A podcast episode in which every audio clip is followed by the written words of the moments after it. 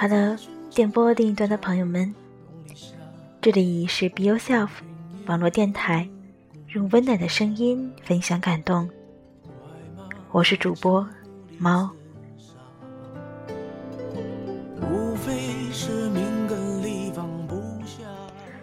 本期为大家选择的文章来自于吴淡如。你的娱乐方式决定你的未来。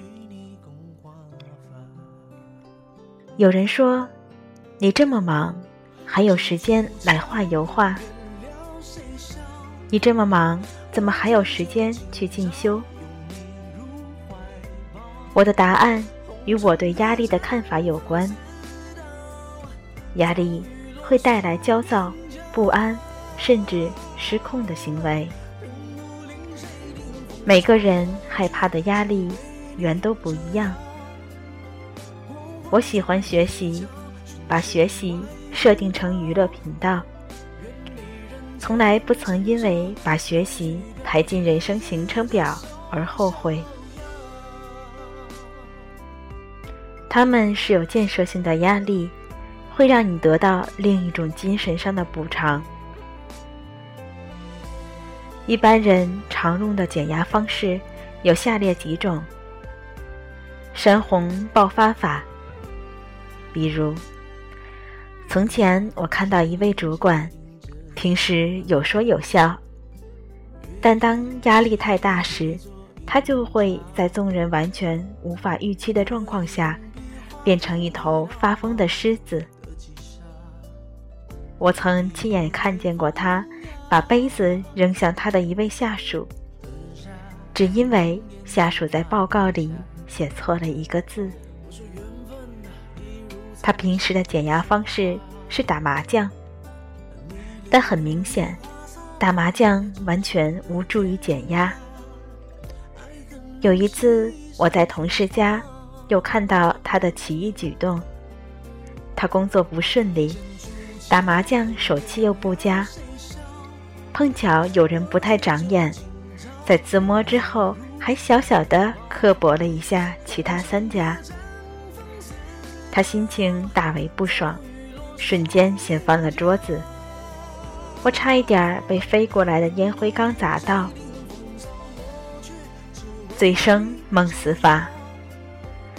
疯狂购物，无节制的打牌，依赖药物、酗酒、狂欢来逃避压力，通常都是暂时的，只会增加某一部分压力，麻痹一阵子之后，身心健康都受到影响，心灵仍然空虚，人生更加无趣。全盘改变法。有些人则擅长用激烈改变人生，辞职换个工作，甚至与恋人分手，因为他们擅长归罪，不擅长解决。只要一有不顺，都觉得一定是某某害的才会这样，只要离开他就会好，完全不肯面对问题。这样的结果是，换来换去，在工作上失去积累经验的能力。当这种人的伴侣，更是何其无辜。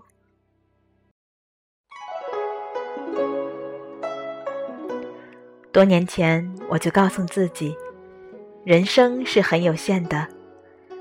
为了让自己体会不一样的乐趣，我每一两年都会安排自己学新的东西。比如陶艺、摄影、弗拉明戈舞、表演、游泳或者潜水。虽然我都没有成为专家，但都能够让我的人生多了不一样的成就感，也意外带给我不少的写作灵感，增加了许多题材，甚至连我现在的工作主持，在十年前。也不过被我当成一个上补习班的娱乐频道而已。当时有人找完全没有经验的我涉足这一行，我也曾经因为自己表现得很生涩，想要逃离。但后来，我也改变了自己。我把它当做一个有人给我钱，又可以补习的课程，鼓励自己尝试挑战。不知不觉中，它竟然变成了我的主要工作之一。我在学习中的另外收获是交到许多志同道合的朋友。愿意学习的人，都有愿意迎向阳光的特质，也都很愿意在他们的专业上提供协助。学习可以减压，而且可以建立。正向的人脉，甚至可以成为你真正的专长。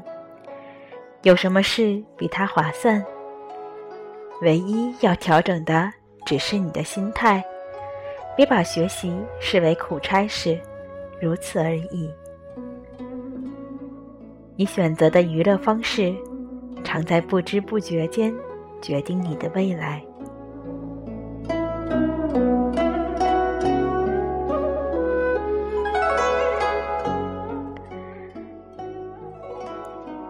一篇小小的短文，带一点点正能量送给你。就像文中说到的，你的娱乐方式决定了你的未来。我也希望现在的录节目的自己，能够把现在的这种 NG 的果冻，当做是一种简单的娱乐方式。虽然每天的事情都忙成了一团，但是还是想在晚上送一段小小的节目给电波另一端的朋友们。希望有一天自己还能够重新听自己曾经的节目。希望我们的广广播可以陪伴着你，让我们一起成长。感谢你的聆听与守候。这里是 Be Yourself 网络电台，在成为自己的道路上，我们一直为你守候。